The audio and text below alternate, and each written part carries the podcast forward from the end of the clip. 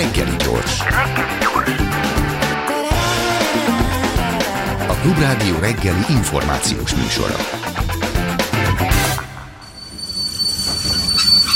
Reggeli személy. Filipov Gábor, politológus, az Egyensúly Intézet kutatási igazgatója. Köszönjük szépen, hogy bejöttél. Köszönöm a meghívást, szervusztok. És hát szokták mondani a mostani kormányra, hogy sok-sok kritika után, hogy hát de, hogy legalább kormányozni tudnak.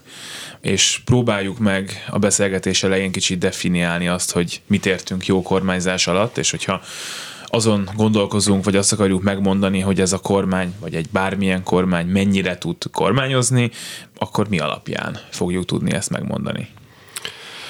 Egy olyan kérdést tettél fel, amiről egy hosszú akadémiai diszertációt lehetne írni, mi a jó kormányzás, írtak is erről sokat. Én azt mondanám az egyszerűség kedvéért, hogy ezt kétféleképpen lehet meghatározni. Az egyik az, hogy kiindulunk valamilyen módon felfogott közjóból, mi lenne a társadalomnak a közös érdeke, és megnézzük azt, hogy egy adott kormány szerintünk ebbe az irányba halad-e. Ez nyilvánvaló, hogy nagyban függ attól, hogy valaki mit tekint közjónak, és mondjuk mit gondol az aktuális kormányzatról, tehát ez részben mindenképpen ideológiai kérdés lesz. A másik viszont, ami szerintem nem ideológiai kérdés, az az, és ez is a jó kormányzás része szerintem, hogy egy állam az általa kitűzött szakpolitikai célokat képes-e egyáltalán elérni. Tehát az egyik az a célokat illeti, a másik pedig a kapacitásokat, képességeket. Szerintem ez utóbbi nagyon érdekes, mert független attól, hogy milyen színezetű kormány volt az elmúlt 30 évben hatalmon Magyarországon, azt láttuk, hogy nem csak a célokat lehetett adott esetben vitatni, de azt is, hogy az állam egyáltalán képes-e a saját magától kitűzött célokat elérni a rendelkezésre álló eszközökkel. Az Egyensúly Intézetnek ugye az a célkitűzése, hogy Magyarország 2030-ra sikeresebb és élhetőbb országá váljon, és hát van egy ilyen megatrend indexetek, ami arról szól, hogy a különböző szakpolitikai területeken méritek össze, hogy hol áll Magyarország a többi uniós országhoz képest. Na most hát nem annyira jó a helyzet, hazánk a 21. században fontos 5 megatrend tekintetében két alindexen is a sereghajtó közé tartozik, és ez a két alindex az éppen pont az egészségügyi és az oktatási terület. Hát erre szokták pestésen mondani, hogy innen szép nyerni. 2030-ra hogyan lesz ebből európai szintű kormányzás, európai szintű egészségügy, oktatás, stb.? Egy kicsit demagóg leszek, de szerintem úgy, hogy elhatározzuk. És ezt azért merem mondani, mert azért láttunk nem csak a világban, hanem a saját tágabban értelmezett régiónkban is arra példákat, hogyha egy politikai közösség elhatározza azt, hogy átcsoportosítja a figyelmét és az erőforrásait, és hosszú távú nemzetstratégiai célterületeket jelöl ki, például az oktatást, az egészségügyet, ugye általánosan az emberi erőforrások fejlesztését, akkor nagyon rövid időn belül, nem hogy tíz év alatt, vagy most már csak 7 év maradt hátra 2030-ig, de egy-két év alatt látványos eredményeket lehet elérni. Tehát, hogyha Észtországot nézzük, amelyik nem skandináv állam, nem Szingapur, hanem egy volt szovjet szocialista tagköztársaság, akkor azt látjuk, hogy a 90-es évek közepén elhatározták azt, hogy jobb erőforrás hiány ők az emberi erőforrásokba fognak befektetni. Az oktatás lett az elsődleges stratégiai célterület, és hát felzárkózásban úgy húztak el mellettünk a 90-es években és a 2000-es évek elején, hogy alig látjuk a, a porukat. Tehát én azt mondom, hogy most a helyzet rossz, mi azért szeretünk kevésbé arról beszélni, hogy most milyen rossz a helyzet, mert arra szeretjük a hangsúlyt tenni az Egyensúly Intézetnél, hogy ez nem azt jelenti, hogy most már lekéstünk bármiről, hanem hogyha most elhatároznánk azt, hogy mondjuk átfogóan megreformáljuk a közoktatás helyzetét, kezdve a pedagógus hiányjal, át a pedagógus képzésen, a rendszernek a finanszírozási struktúráján, az emberi erőforrásokkal való okosabb gazdálkodással és a tananyagnak a formai és tartalmi részeinek áttekintéséig, ez egy néhány éves folyamat nyilvánvalóan, akkor szerintünk már 5-10 éven belül tényleg látványos eredményeket lehetne elérni. Gondoljunk ne csak az észtekre, a lengyelekre vagy a portugálokra, hogy kevésbé látványos példát mondják. De akkor ebbe menjünk bele most, akkor akár az oktatásba, mert azért nagyon sokan mondják azt, hogy itt nem néhány évre, hanem néhány évtizedre lenne szükség, és hogyha már arról beszélünk, hogy néhány évtized, akkor arról beszélünk, hogy az három, négy, öt féle kormány, akiknek valami hasonlót kéne csinálniuk, vagy legalább egy irányba menniük, illetve arról is beszélünk, hogy amikor egy politikai döntéshozó egy ciklus elején akkor eldönti, hogy ő most milyen célokat tűz ki, és mit fog összehozni, és azt fogja látni, hogy mondjuk ezeken a ranglistákon egy-két helyezéssel feljebb jutni az mekkora erőfeszítés, és az majd mennyire eladható a következő választás előtt, akkor lehet, hogy arra jut, hogy hát lehet, hogy tudunk egy kicsit jobb közoktatást csinálni, de mink mégsem foglalkoznánk ezzel, mert ebből nem nyerünk annyit, mint nyernénk másból. Szerintem érdemes úgy nézni a dolgot, és mi is így próbáljuk ezt magyarázni politikai döntéshozóknak, hogy ne azt nézzék, hogy a következő ciklusig mit nyerhetnek, hanem hogy mit veszíthetnek, hogyha nem foglalkoznak ezekkel a területekkel, mert egy ö, oktatási eredményeit tekintve romló helyzetű, egyébként természeti erőforrásokban ö, szegény, kislétszámú, sok szempontból kiszolgáltatott félperifériás ország szempontjából a romló foglalkoztathatóság egyébként csökkenő népességszám mellett az csökkenő mozgásteret jelent a politika számára. Tehát az, hogy azt látjuk nagyon hosszú évek óta, igazából most már évtizedes távlatban, hogy egyik tűzoltásról a másikra halad az állam, az jó részt annak köszönhető, hogy hosszú távú problémákkal nem foglalkozott korábban. Tehát én azt mondanám, hogy ha egy politikai döntéshozó 15 év múlva is szeretne a politikában lenni, és nem újabb tüzeket és egyre több tüzet szeretne oltani, hanem adott esetben mondjuk bővülő erőforrásokból gazdálkodni a saját belátása szerint, akkor szerintem érdemes felismerni, hogy e, ezeket a célokat, ezeket, ezeket ki kell tűzni közösen a politikai elitelé, és itt belekapaszkodnék abban, amit mondtál, hogy hány kormány válthatja magát 10-15 e, éven belül. Megjegyzem, tehát ismétlem, hogy már pár éven belül tudnak megmutatkozni látványos eredmények, de igen, a teljes kifutás az egy 15-20 éves ö, periódusra vonatkozik erre. Megint csak az észteket tudom példának felhozni, ahol a politika a 90-es évek évektől szélsőségesen polarizált volt, tehát nem szerette egymást a politikának a, a két oldala. Egészen egyszerűen felismerték azt, hogy van egy olyan közös érdek, amelynek az általános céljait illetően nincsen, egyszerűen nincsen vitának helye, mert Észtországnak nincsen más lehetősége arra, hogy gazdagabb legyen és boldogabb legyen. Legfeljebb abban érdemes versengeni, hogy kinek vannak jobb eszközei, hogy elérjen ebből a célba. És hogy ez mennyire nem egy idegen dolog szerintem a magyar közektől, és én azt szoktam mondani példának, hogyha visszaemlékszünk a 90-es évek politikai küzdelmeire, akkor azt látjuk, hogy a releváns szereplők, miközben nem utálták egymást kevésbé, mint ma, abban, és ismét a releváns szereplőkről beszélek, abban nem vitatkoztak egymással, hogy Magyarországnak az Euróatlanti Szövetségi Rendszerben van a helye, és az EU-s csatlakozás, a NATO csatlakozás, akkor még az euró beve, vagy ezredfordulótól kezdve az, e- az eurónak a bevezetése, az megkérdőjelezhetetlen volt. Tehát nem azon ment a vita, hogy erre szükség van, vagy nincsen szükség, hanem azon ment a vita, hogy ki az, aki ölesebb léptekkel tud a cél felé haladni. Szerintem tényleg csak azon múlik a dolog, és ez nem valami idealizmus, hanem sok-sok politikai tapasztalatból levont tanulság, hogy felismerjük-e a közös érdekünket, ami nem ideológiai pártállás szerint, szerinti érdek, hanem közös nemzeti érdek, és tudunk-e abban egy konszenzust teremteni, hogy ezt a célt, ezt 10 éven, vagy 15 éven, vagy 20 éven belül el akarjuk érni. Tudom, sokat beszélek, csak egy utolsó mondat még, amikor arról beszélünk, hogy milyen hosszú távú stratégiák megvalósításáról van szó, akkor mindig egy kicsit arra is gondoljunk, hogyha 20 évvel ezelőtt kitűztük volna ezt a célt, és elindultunk volna az úton. Ne Isten, 30 évvel ezelőtt ebbe belekezdtünk volna, akkor már nem kéne ezekről a dolgokról beszélni, hanem azt nézhetnénk, hogy hol költsük el azt a rengeteg pénzt, ami ennek köszönhetően befolyik az államkasszába. De nem kezdtük el, és most sem kezdjük el, és hát arról, hogy felismerjük el, hogy ez közös nemzeti érdek, jelenleg egy kétharmaddal működő kormány van, amelyiknek ezt fel kéne ismerni már 13 éve, helyett az látszik, hogy hogy erőből mindent elintéznek, hát ezt látjuk a tanártiltakozásoknál, ezt látjuk a tanárhiány kezeléséből, hogy jó, akkor majd hozunk egy törvényt, hogy sokkal többet kell helyettesíteni, meg a portás majd úgyis elintézi az angolórát, már volt három angolórája általános iskolában, mindegy, valószínűleg én is most demagóg vagyok, csak azt mondom, hogy nem látom ezt a fajta szándékot, miközben teljesen igazad van abban, hogy egy idő után a saját bőrén kell, hogy érezze a kormány azt, hogyha nem működik az oktatás, de jelen helyzetben azt látom, hogy még nem látja. Tehát még van az a réteg, amelyik megoldja magánba, megoldja okosba, amelyiknek úgyis jó lesz. Még nem jött el az a pillanat, hogy, ami, hogy közvetlenül érezze, csak az a baj, amikor eljön ez a pillanat, az már lehet, hogy nagyon késő lesz.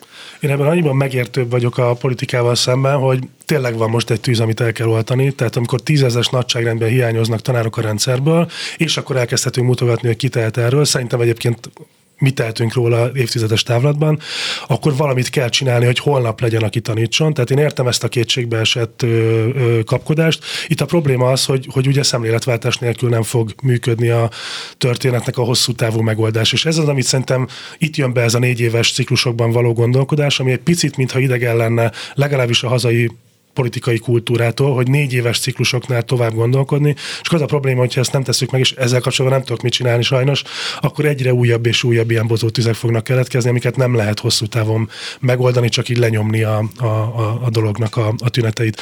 És erre mondom azt, hogy hogyha, hogyha azt mondjuk, hogy most 5-10 évig tényleg komoly áldozatokat vállalunk, tényleg hirdetünk egy nagy stratégiaváltást, akkor annak például a pedagógus hiánynak a tekintetében, hogy ne egy állandóan fogyatkozó ö, emberi erőforrást kelljen nekünk újraosztani és felhasználni, már meglátszana azon, hogy egyre többen és többen jelentkeznének a pedagógus képzése, nem az, akit nem vettek fel máshova, hanem a legkiválóbb fiatalok versengenének egy olyan pályáért, ahol mondjuk a fizetések jócskán az átla, hazai átlag fizetések fölött lennének akkor már. Mivel magyarázod azt, hogy ez nem történt meg az elmúlt több évtizedben, hogy nem lettünk Észtország, nem lettünk Portugália, oktatásba se, egészségügybe se, de nyugodtan maradjunk az oktatásnál.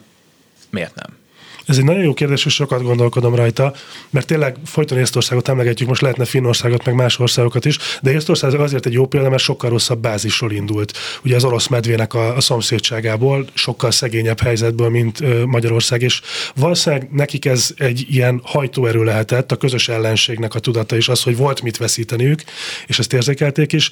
Ezzel szemben Magyarországon szerintem a legrosszabb tendencia, de ez csak egy tip, tehát ezt nem tudom kutatással alátámasztani, de már más országok példájából is én azt vonom le, hogy a szakpolitika alkotásnak a minőségét ezt hosszú távon rombolta a szélsőséges politikai polarizációnak az elmélyülése, magyarul a politikai megosztottság eszeveszetté válása. És itt ugye nem azt akarom mondani, hogy a politikusoknak össze kellene borulniuk és közös listán indulniuk a választásokon, és nemzeti minimumra van szükség és hasonlókra, hanem azt mondom, hogy a konfliktusnak van egy egészséges mértéke, és van egy egészségtelen mértéke.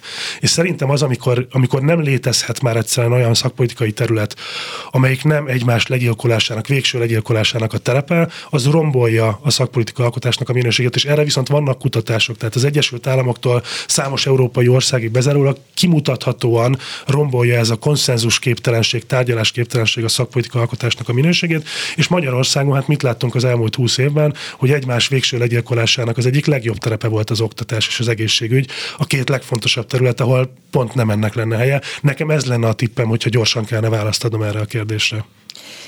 Az előbb mondtam, hogy nem látszik, hogy kicsit is érinteni a kormányt, vagy hogy bármilyen szinten valószínűleg azért érinti, de hogy meg tudja oldani okosba, mint említettem, akkor megfordítom, mi az, aminek történnie kell ahhoz, hogy észrevegye, hogy érezni kezdje, hogy problémát jelentsen neki, és tegyen valamit azért, hogy ne így legyen.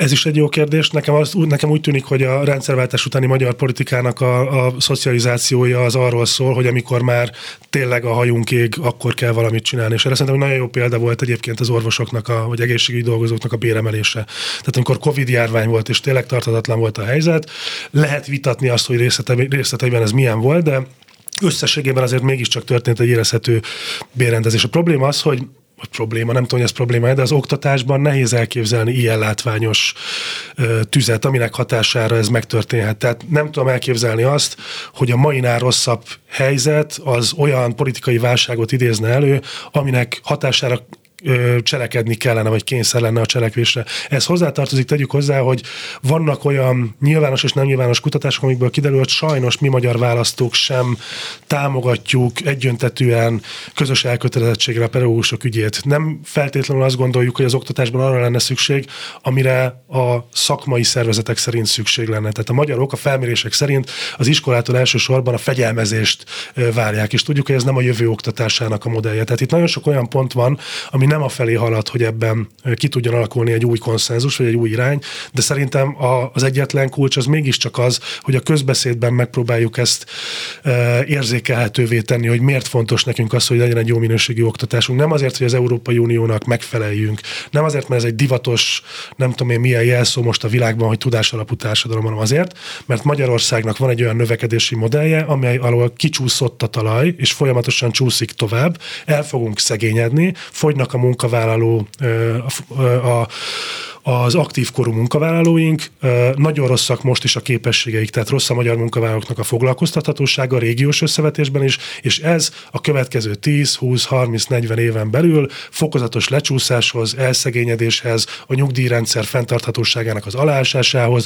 a hétköznapi, a hétköznapi életünk minőségének a romlásához fog vezetni. És amíg ezt nem tudjuk megértetni a választókkal, és a választók nem kényszerítik ki a saját pártjaiktól, az összes pártól azt, hogy ezzel foglalkozzanak, addig nem lesz változás. És bocsánat, megint sokat beszélek, de hogy én mindig szeretek az optimista pontokra rámutatni, szerintem van arra jó példa, hogy a választói nyomás az mindkét oldalon tud működni, és ez a klímaváltozás.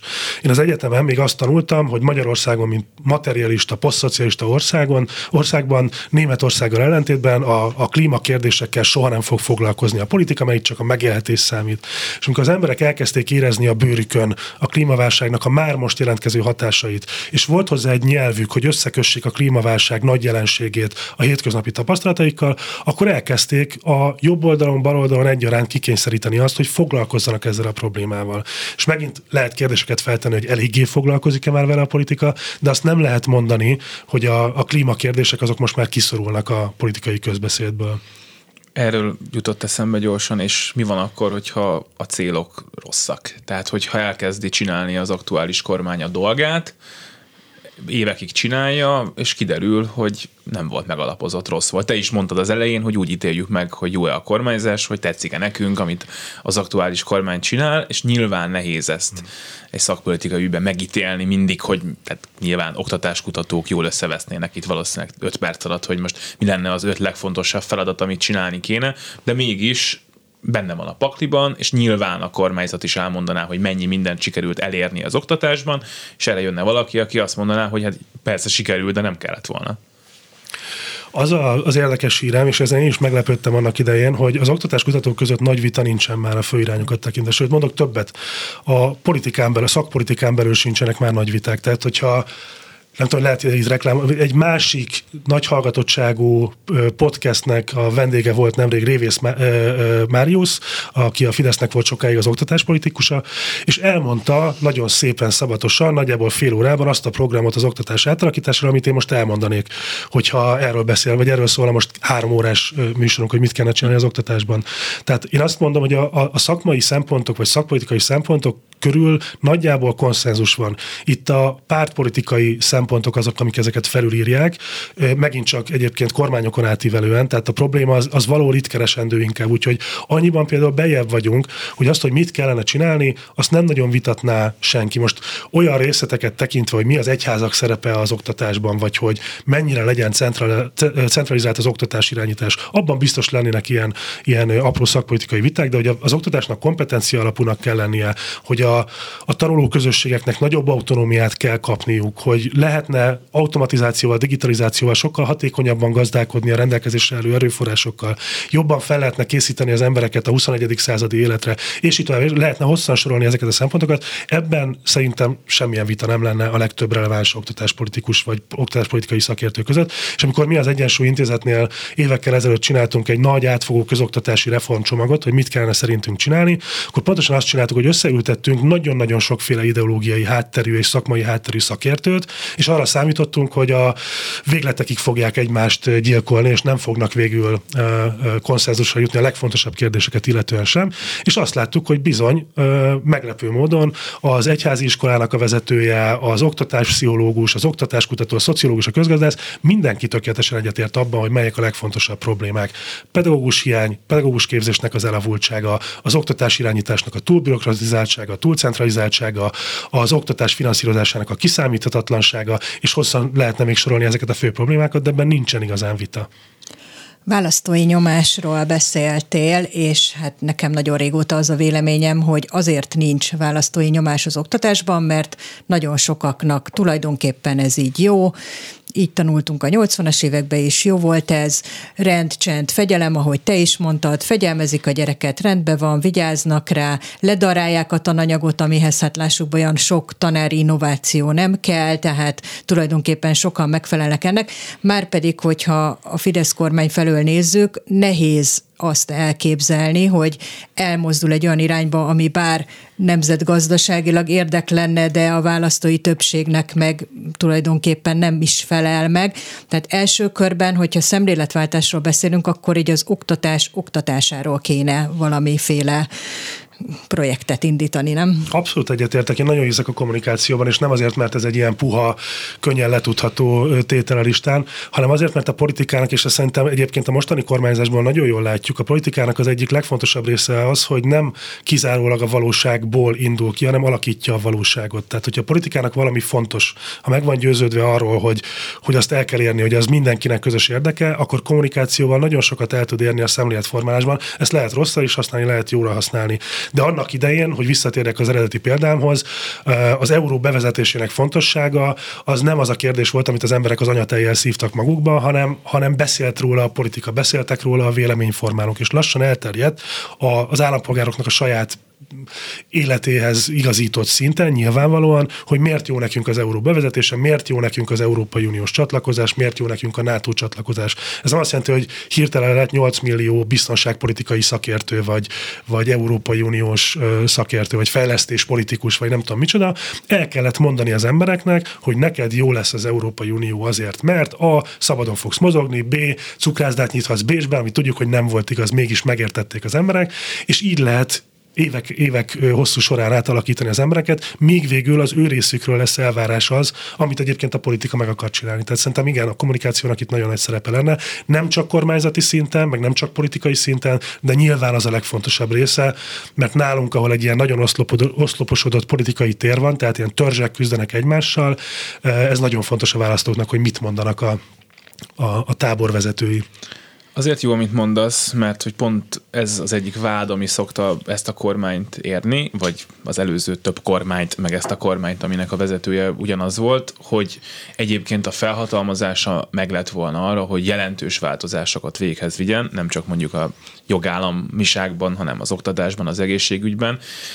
Különösebb kockázat nélkül a választásokon nem igazán volt potenciális nagy veszélyben, tehát még azt is bevállalhatta volna, hogy egyébként érdekcsoportoknak a sérelmeire változtat meg mondjuk törvényeket, volt is ilyen, de ezt az oktatásban, egészségügyben szintén meg lehetett volna tenni, és mégsem tette meg, úgy nem tette meg, hogy ahogy ezt mondtad is, el tudta volna mesélni a választóknak, mindahogy egyébként neki fontos ügyekben migráció, genderügyek, rezsi sikerült, hogy nektek ez jó. Akkor miért nem csinálta? Hát ezt tőlük, tehát ezt nem tudom megkérdezni, ugye már nagyon régóta nem vagyok politikai jellemző. Szerintem az rosszat tett hosszú távon Magyarországnak, hogy korábban, a korábbi évtizedekben tényleg az oktatás és az egészségügy az egy ilyen nagyon konfliktusos terület volt, ahol a szemben álló felek nem adták meg egymásnak az esélyt arra, hogy, hogy egyetértés jöhessen létre. Ezeket érdekes módon az Európai Uniós csatlakozás felé haladva, és utána még nagyon rövid ideig működött. Tehát, hogy nem volt olyan radikális különbség az első Orbán kormány és az azt követő szocialista liberális kormányzás oktatáspolitikai felfogása között, és utána szerintem tényleg megtörtént ez, a, ez az ősbűn, amit a mi közös ősbűnünknek mondok, hogy ahelyett, hogy, hogy, hogy folytat, vagy folytattuk volna az utat ezen az úton, hogy azt mondjuk, hogy a tudás alapú társadalom megteremtése az elsődleges cél, elkezdték egymást ezen a területen legyilkolni a, a politikai felet. Én feltételezem, nem tudom, hogy ezt, ezt mondaná egy politikus, hogyha megkérdeznéd tőle, hogy, hogy, hogy miért nem történt itt több. Azért, mert ez egy aknamező, egy veszélyes terület, amit bebizonyított az előző évtized. És ezért lenne szerintem nagyon fontos az, hogy legalább ebben tudjon egy ilyen, ilyen konszenzus, vagy egy ilyen, ilyen nagyon pici ö, fegyverszünet ö, születni, hogy az oktatás, a közoktatásnak a területe az, az, az tabu az egymás legyilkolásában. Nem kell, hogy az legyen a látványos része a politikában, csak egyezünk meg abban, hogy az mindenkinek fontos, hogy, hogy ott, ott kiszámítható hosszú távú stratégiákat meg lehessen valósítani. És kicsit visszatérve még az előző a kommunikációs részhez, szerintem nem lenne nagyon nehéz ezt átver, átvinni a társadalmon. Tehát, hogy tudjuk azt, és ebben a politika nagyon jó, hogy mik az embereknek az alap attitűdjei, mitől félnek, mire vágynak, stb. Nincsen benne ezek között az attitűdök között az, hogy az oktatás az nagyon fontos lenne nekünk, hogy nagyon jó legyen, vagy 21. századi minőségű legyen, viszont azt tudja mindenki, aki politikai kutatásokat nézett valaha, hogy a magyar ember a legjobban a státusféltés által van vezérelve. Ez magyarul azt jelenti, hogy nem szeretne szegényebb lenni, és nem szeretne lecsúszni. És ez szerintem egy tökéletes kommunikációs kiinduló pont lenne arra, és ráadásul még igaz is, hogy megértessük az emberekkel azt, hogy az, hogy most radikális forrásátcsoportosítás fog történni. Az, hogy most a pedagógusok hirtelen elkezdik, elkezdik sokszorosát keresni annak, amit eddig kerestek, cserébe többet is fogunk várni tőlük. Ez azért indokolt, mert nem szeretnéd azt, hogy ne legyen nyugdíjad. De lehet, hogy közben bezárom a gyereked iskoláját, mert oda nem jut elég tanár. Ez nem feltétlenül szükségszerű egyébként, mert vannak olyan, nekünk volt olyan javaslatunk, hogyha azt mondjuk, hogy az iskola az nem csak, tehát az iskola, iskolarendszere nem csak, te, bocsánat, kezdjük az elején. Igen, amire utalsz, az az, hogy túl sok iskola van ahhoz képest, hogy fogyatkozik a gyerek gyerekszám. Ez tény és való. Vannak olyan iskolák, illetve olyan osztályok, ahol egyszerűen gazdaságtanul alacsony gyerekszám mellett működik a, az oktatás. Miközben túl kevés tanárunk van, tehát ez egy pazarló rendszer.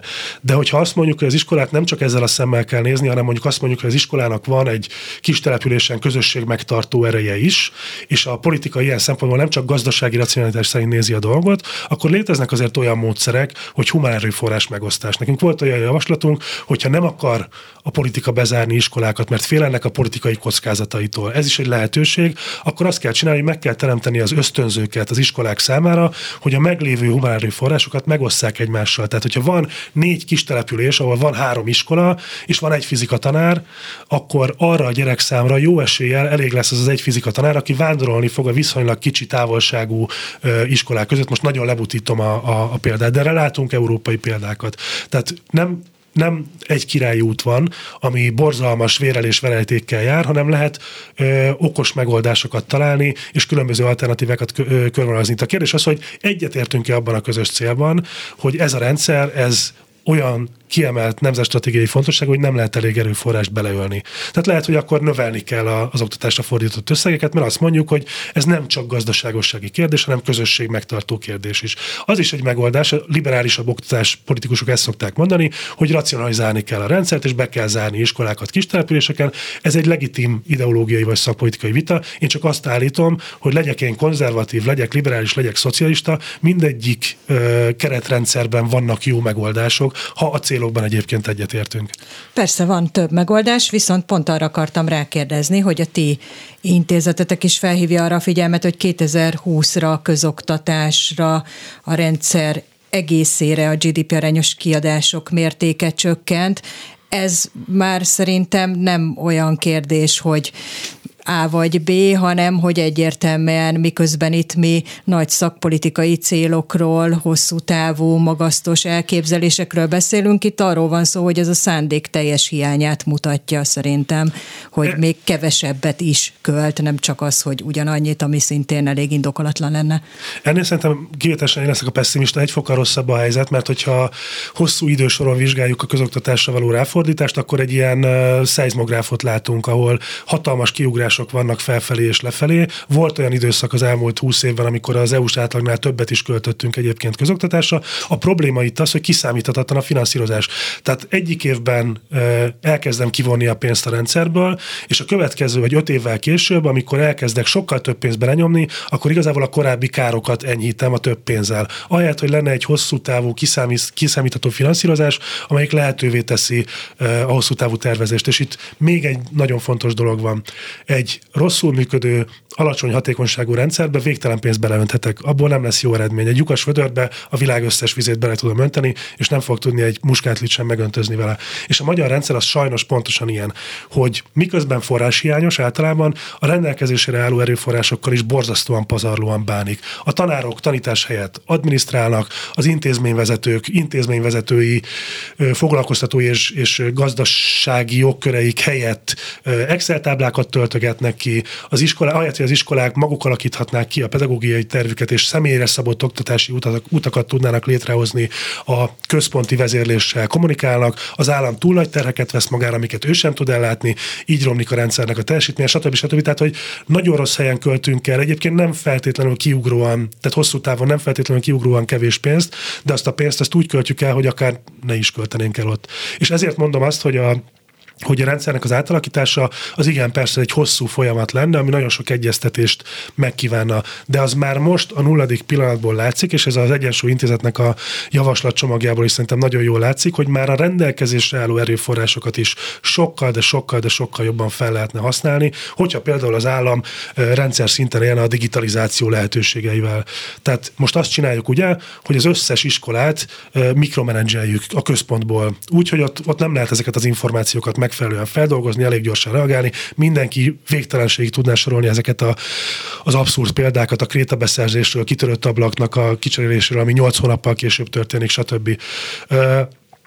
Tehát, hogy ezzel foglalkozik a, az állam, amire nagyon-nagyon sok erőforrást elkölt, ahelyett, hogy például a digitalizáció, digitalizáció lehetőségeit kihasználva létrehozna egy olyan rendszert, amelyik jelez, hogyha valahol probléma van. Nem kell az összes százszázaléknyi iskolát mikromenedzselni. Elég azt látni, hogyha valahol probléma van. Túl sok a korai iskola elhagyó. Valamilyen tantárból túl sokan megbuknak, vagy a kompetenciaméréseken rosszul teljesítenek. És ott kell az államnak segítően, nem szankcionálóan, segítően közbelépnie. Bocsánat, végtelenség tudnám ezeket sorolni, tudom, hogy kicsit hosszan beszélek róla, de hogy az a lényeg abban, amit mondok, hogy, hogyha, hogyha a cél kijelölésén túl vagyunk, akkor már a rendelkezésre álló erőforrásokkal sokkal jobban tudnánk gazdálkodni. Az állam vagy a kormány, ha ez egy, inkább nem egy működéséről ilyen szempontból beszélgessünk majd még, de eszembe jutott valami még a rossz kormányzásról. Beszélgettünk ebben a műsorban Soprani Tamás Terézvárosi polgármesterrel arról, hogy még mindig rengeteg telefonfülke van az utcán, mert még mindig elő van írva a törvényben, hogy annyi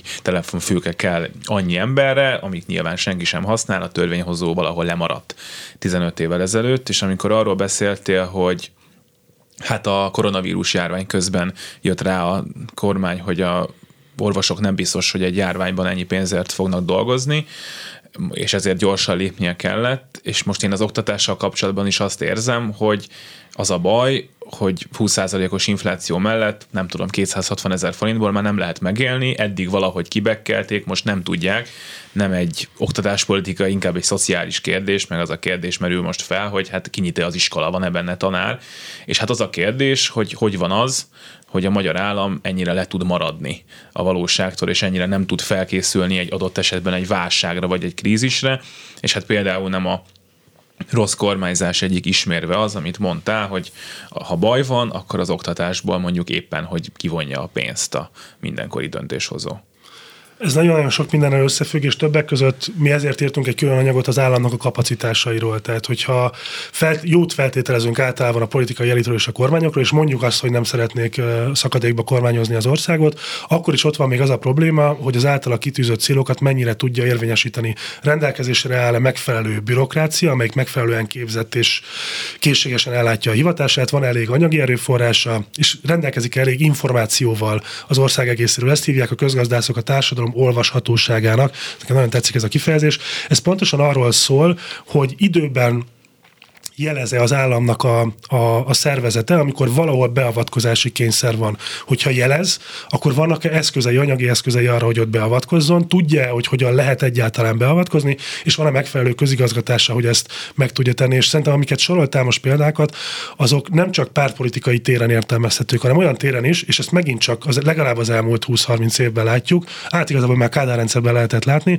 ott azt látjuk, hogy az államnak nagyon gyakran nincsenek eszközei sem arra, hogy kivitelezze a szándék szándékait. Nekem erre a nagy, a nagy kedvenc példám az a családpolitika. Tehát a, amivel kapcsolatban, megint a demográfiai válsággal kapcsolatban igazából politikai oldalak között nincsenek nagy különbségek. Mindenki problémának tartja a magyar lakosságnak a fogyását. Nagyon sokféle szempontból, sokféle nyelven mondják ezt el, de mindenki problémának tartja. És ennek a kormánynak is ez kiemelt szakpolitikai beavatkozási területe. Na most ehhez képest azokról a szakpolitikai eszközökről, amelyeket eddig bevetettek, vagy amelyeket mások javasoltak. Igazából, ha őszinték vagyunk, senki semmit nem tud.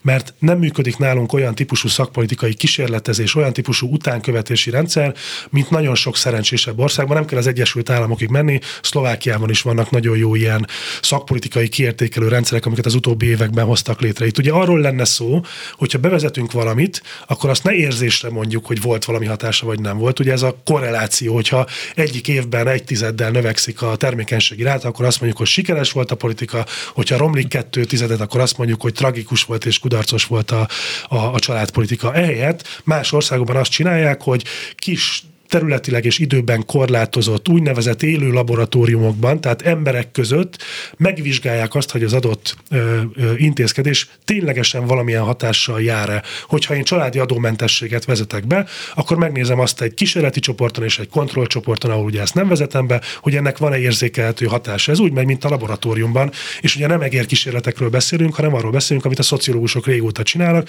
hogy meg lehet nézni, hogy emberekre milyen hatással van valamilyen intézkedés. Ez azért lenne fontos, mert ha már sok pénzt elköltünk valamilyen szakpolitikai eszközre, akkor nem baj az, hogyha tudjuk, hogy működik-e.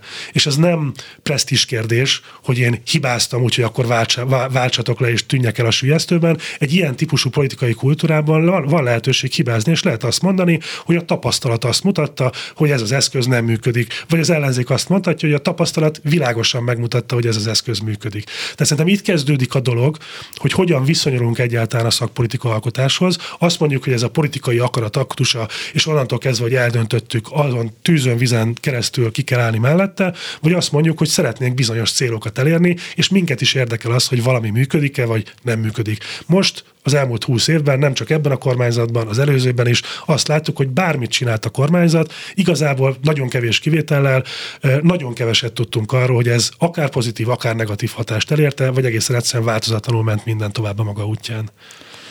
Most rátérnék a ti indexeteknek a másik indexére, a társadalmi kohézióra, ami nagyon érdekes, mert szerintem nagyon alul becsülik ezt itthon, hiszen azért ez együttműködés, meg a társadalmi kohézió az eléggé motorja lenne egy 21. századi társadalomnak, és én úgy látom, hogy ebben nem vagyunk annyira jók, tehát az oktatás sem erre sarkalja a gyerekeket, hol első évtől kezdve a frontális oktatásban mindig másikhoz képest határozzák meg magukat ahhoz, ahelyett, hogy lennének projektek már egészen kiskortól kezdve, amit közösen együtt oldanak meg, és még sorolhatnám a példákat, ugye sem a társadalmi, sem a politikai környezet, például a különböző feljelentő törvények sem ezt segítik elő mégis azt mértétek, hogy valamiféle javulás van. Ez mit jelent ez a javulás? Hát ez azt jelenti, hogy ez egy úgynevezett kompozit index, tehát nagyon sokféle ö, ö, almutatója van, amiből összeáll a, a, a végeredmény. Magyarországon egyébként nagyon sok olyan pozitív vonás van, amiről szeretünk megfeledkezni, mert hát ugye pessimisták vagyunk, és mindig a rosszra gondolunk, és van elég baj, amiről beszélhetünk. De Magyarországnak tény is való, hogy vannak olykor bizonyos fajta előnyei, amikről hajlamosak vagyunk megfeledkezni. Nekem a kedvenc példám az, hogyha releváns nemzetközi összehasonlításokat nézünk, akkor egyébként Magyarország a világ egyik legbiztonságosabb országa, aminek nagyon sok strukturális oka van, de nagyon, nagyon gyakran alulbecsüljük. És itt nem csak arról van szó, hogy nálunk nincsen terrorizmus, nincsen árvíz, nincsen földrengés, és így tovább, hanem arról, hogy amikor javulni szoktak a bűnügyi mutatók, emberölések, súlyos testi sértések, nagyértékű rablások, stb., akkor sem szoktuk ezt észlelni és észverni. Nekem nagyon furcsa élményem volt a 2000, 2000-es évek első évtizedének az utolsó évei. Ez ugye a Jobbiknak a felemelkedése volt akkor, Magyar Gárda történet és a, és a többi, amikor következetesen javultak a közbiztonsági mutatók, világosan látszott a statisztikában, és közben mindenkinek az volt az érzete, hogy folyamatosan romlik a közbiztonság, és Magyarországon aminek persze megvoltak a, a személyes élményei, tehát a mindenféle kis településeken a, a különböző szociális és etnikai konfliktusok és hasonlók, tehát én ezt nem vitatom el ezt a tapasztalatot, csak érdekes az, hogy egyébként amiben jók vagyunk alapvetően, az csak mi nem látjuk az egész világon, miközben akik idejönnek külföldről, azok hajlamosak elismerni, hogy, hogy vannak rendszerek, amik legalább, legalább a jelenségek szintjén jól működnek. Úgyhogy igen, a Megatrend Indexben is vannak ilyen javulásra, javulásról tanúskodó azt hiszem, hogy most nem emlékszem pontosan a szám, de mint hogyha az öngyilkosságok száma is csökkent volna, tehát hogy vannak, vannak ilyen, uh, ilyen, ilyen tényezők, de hát ez, ettől még nem kell elfeledkeznünk arról, hogy van bőven tennivalónk más területeken. Az miért van, hogy bizonyos rendszerek jól tudnak működni? Azért azt most már eléggé megbeszéltük, hogy a magyar állammal milyen problémák merülnek föl de nyilván igaz ez egy csomó önkormányzatra is, de mégis vannak önkormányzatok, amik nagyon jól működnek, mégis vannak Magyarországon olyan egészségügyi intézmények, ahova örömbe menni, de lehet, hogy egy szomszéd kerületbe meg soha többé nem akarnék bemenni. Vannak önkormányzatok, amiket csodásan tudnak vezetni, teljesen mindegy, hogy milyen politikai oldalhoz tartozó politikusok, most olvastam pont a válaszolnálnon jelent meg, hogy gyermek onkológiában éppen milyen sikereket érnek el egy, egy intézményben, miközben tudjuk egyébként, hogy a rákos megbetegedések és az ebből következő halálozásban Magyarország nagyon rosszul áll, tehát van, ahol tudunk jól működni, miközben meg a nagy egészre hát nagyon nehéz volna azt mondani, hogy itt bármilyen dolog, pozitív dolognak örülhetünk. Ez egy elképesztően fontos kérdés, és engem is sokat foglalkoztat. Többek között például most mi az Egyesült Intézettel egy másik projekt kapcsán országjáráson voltunk, és nagyon sok önkormányzatot megnéztünk, és pont ezt láttuk, amit te mondasz, hogy igazából nem attól függ, nem csak attól függ, hogy milyen színezetű az adott önkormányzat, mennyi erőforrás rendelkezésre, stb., hanem hogy milyen a vezetés. Tehát van-e annyi kreativitás a vezetésben, hogy ki tudják hozni a maximumot abból, ami rendelkezésre áll, ahelyett, hogy arra panaszkodnának, hogy miért nem fog menni. És ugyanezt láttam, amikor népegészségügyi javaslatcsomagunkat csináltuk, amikor egészségügyi intézményeket jártam, hogy vannak olyan uh, intézményvezetők, nyilván nem véletlenül nem fogok most neveket mondani, meg intézményeket, de akik kimozogják a mozgásterüket, és megkeresik a kiskapukat, hogy a, a, a szisztémával szembe menve jót tehessenek. Tehát megkerülik a rendszert azért, hogy adott esetben ne csak oltogassák a tüzeket az egészségügyi ellátásban, hanem mondjuk prevenciós programokat tudjanak végrehajtani. És ezek ezek proforma, ha úgy tetszik, illegális dolgok, mert nem a jogkörükbe tartozó dolgokat csinálnak, és mégis közhasznot hajtanak belőle. Arra próbálok itt utalni, és az oktatásban is láttam ilyet nagyon sokat. Arra próbálok utalni, hogy szerintem Magyarországon elképesztő sok tartalék van, és ez látszik ezekben az esetekben hogy vannak olyan jól képzett vezetők, vizionáriusok, akik képesek akár adott esetben egy rosszul működő szisztémával szemben is jó dolgokat csinálni. Nekem a problémám az, hogy miért kell ezt a szisztémával szemben csinálni, és miért nem támogat egy egész rendszer, egy alrendszer ilyen típusú kezdeményezéseket, miért nem erősíti fel ezeknek a hangját, miért nem teszi tudásmegosztást tárgyává ezeket. Erre mondok, bocsánat, egy példát, hogyha van egy kórház, ahol egy koronavírus járványban mondjuk meggyógyítják a betegek 70%-át, és van van tőle 50 kilométerre egy másik, ahol meg a 80%-uk meghal a lélegeztetőgépen, akkor ők miért nem tudják fölhívni a kórházat, hogy ti mit csináltok máshogy? Így van. És ugyanez vonatkozik a, a, az oktatásra is. Tehát az az érdekes, hogy Magyarországon az elmúlt 30 évben elképesztő jó pedagógiai kísérletek történtek, nem csak alternatív iskolákban, hanem adott esetben még egyházi iskolákban is. Tehát hihetetlen sok jól működő tapasztalat van. Emellett hihetetlen sok pénzt beleöntöttünk látványosan kudarcos tapasztalatokba, és mindeközben nincsen egy olyan jól kereshető rendszer, ahol ezek a tapasztalatok összegződnek. És hogyha én egy ambiciózus intézmény vezető vagyok, van egy probléma, amit meg szeretnék oldani, mondjuk hogyan fejleszem jobban a diákok digitális készségeit játék alapú foglalkozásokkal, akkor nem tudok rákeresni arra, hogy tőlem 400 kilométerre ezt egyébként sikeresen lehet, hogy valaki megoldotta minimális erőforrásból.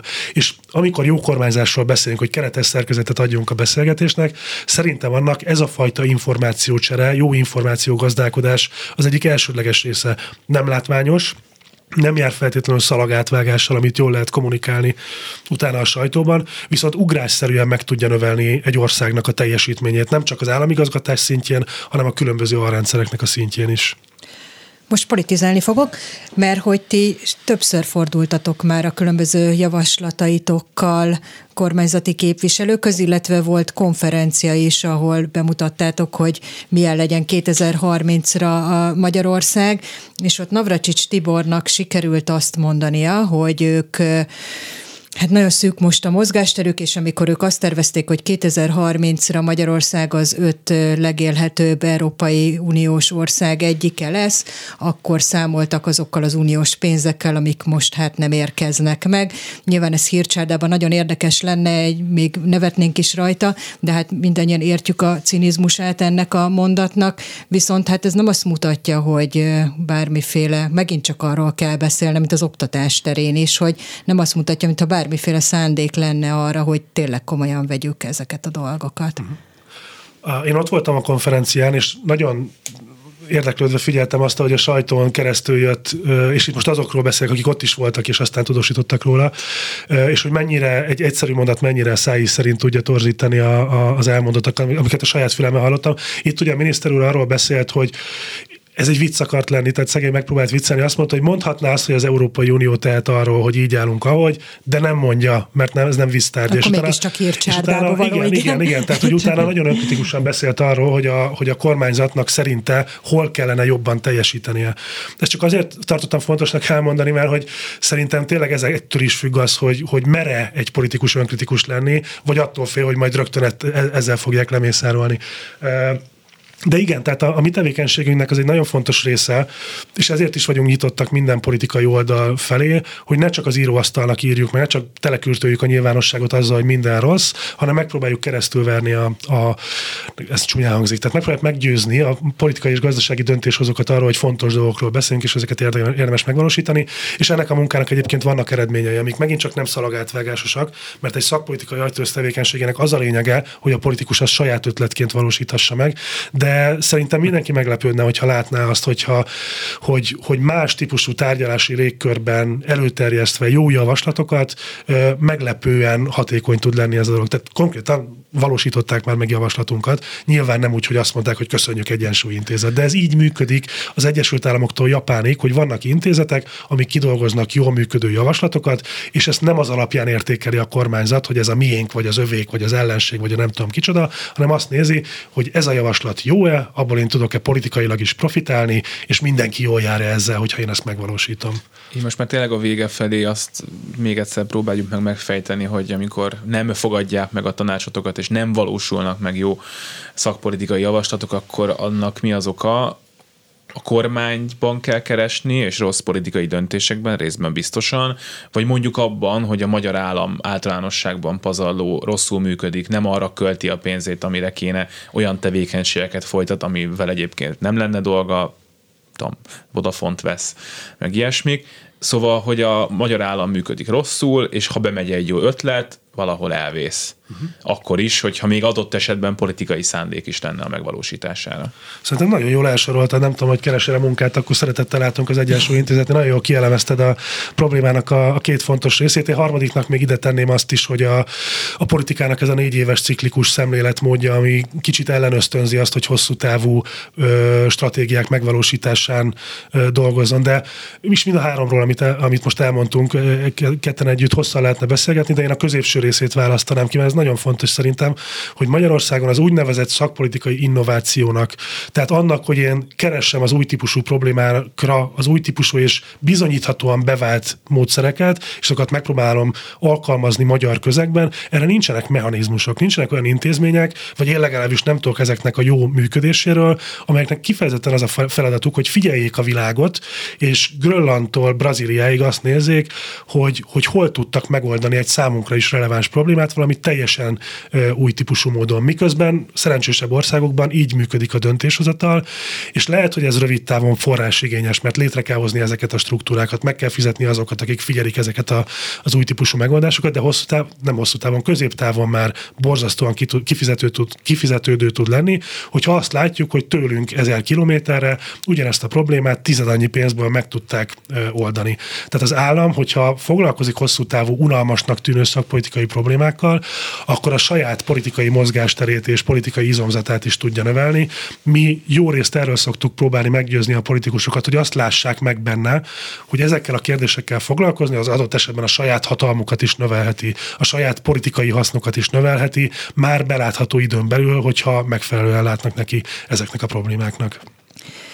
Akkor most összefoglalva, ugye végig erről beszélünk, hogy sokkal jobban kifizetődő a kormánynak azt mondani, hogy átoperálják a gyerekeinket a brüsszeli LMBTQ aktivisták, meg jönnek a migránsok, mint mondjuk tényleg hosszú távú szakpolitikai kérdésekbe befektetni, miközben te azt mondod, hogy azért vannak bizonyos javaslatok, amiket megfontolnak, akár át is vesznek, vannak bizonyos szakpolitikai célok, amelyeket ők is úgy gondolnak, hogy ezek fontosak és megvalósítandók, és még egyet is értenek a ti gondolataitokkal. Hát összességében nézzük, mennyire vagy optimista, hogy 2030-ra tényleg jobb ország lesz ez az ország, mint most. Nekem az a dolgom, hogy optimista legyek, és azért dolgozunk, hogy ez így legyen. Itt egy dologba hadd kapaszkodjak bele, amit mondta, és ez szerintem egy kulcs probléma, és itt én a politikai elittel közösen próbálunk keresni a megoldásokat, hogyha lehetek ilyen szerénytelen.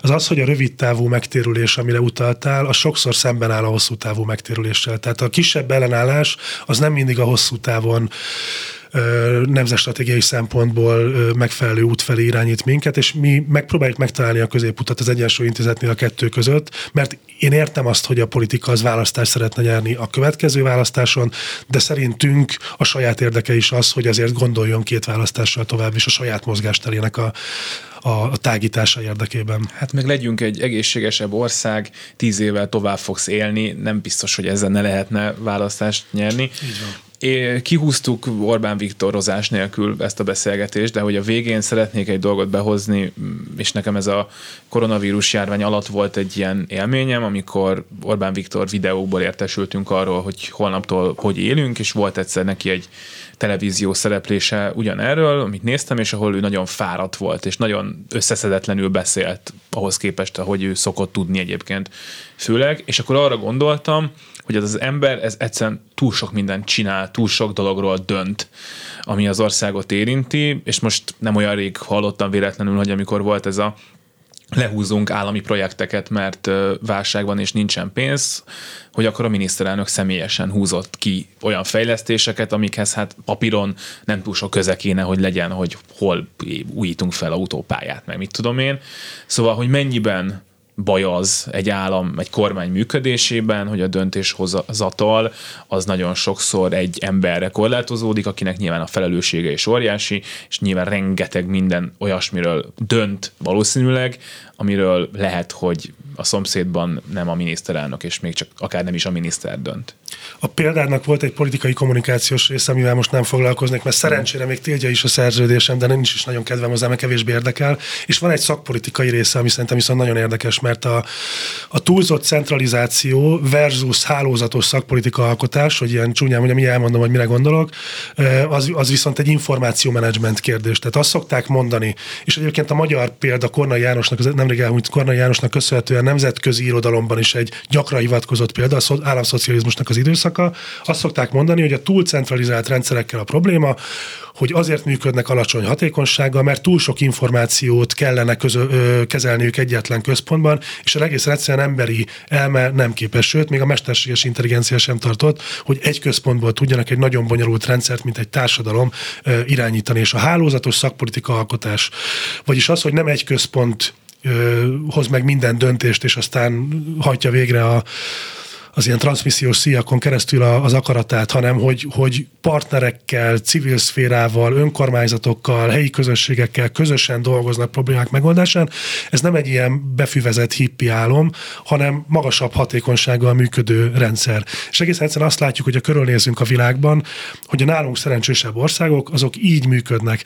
Ezt már a az ezredfordulón is az ilyen közpolitikai tankönyvek erről beszéltek, hogy felejtsük el azt, hogy a közpolitika az egy központilag vezérelt nagy rendszer, és ezt úgy kell elképzelni, hogy a, a vezető az mindent eldönt, ami az országban történik. A közpolitika akkor működik jól, hogyha hálózatosan működik, és minden szereplőnek a rendszerben megvan a maga szerepe. Nyilván a döntés felelősségét a politikának kell viselnie, ennek megfelelően ő hozza meg a végső döntést egy nagy rendszer stratégiai céljait illetően, de egyszerűen öngyilkosság lemondani arról a sok erőforrásról, ami a társadalomban van, és itt szerintem, hogy egy kicsit ilyen puhább tényezőről is beszéljünk, a, a hazai bizalmi szint, vagy politikai bizalomnak a, a problémája is felmerül, hogy nem merünk bízni egyrészt egymásban, másrészt a politika nem mer bízni a rajta kívülálló szereplőkben, és ez, ez egyre mélyülő probléma szerintem, ami megint csak akadálya lehet annak, hogy egy felemelkedő ország lehessünk egy süllyedő ország helyett. Hát annak az eldöntését, hogy mennyire befüvezett hippi álom egy 2030-ban jobban működő Magyarország, azt a hallgatókra bízzuk. Filipov Gábor politológusnak, az Egyensúly Intézet kutatási igazgatójának pedig köszönjük szépen, hogy itt volt. Én köszönöm. És ezzel a reggeli gyors véget ért. Köszönjük szépen Simon Erikának, Lantai Miklósnak és Petes Viviennek a közreműködést a műsor elkészítésében. Elköszönnek a műsorvezetők. Herskovics Eszter. És Selmec János, Suba Kriszta jön a hírekkel. Maradjanak a Klubrádióval, minden jót. Reggeli gyors, nem maradjon le semmiről.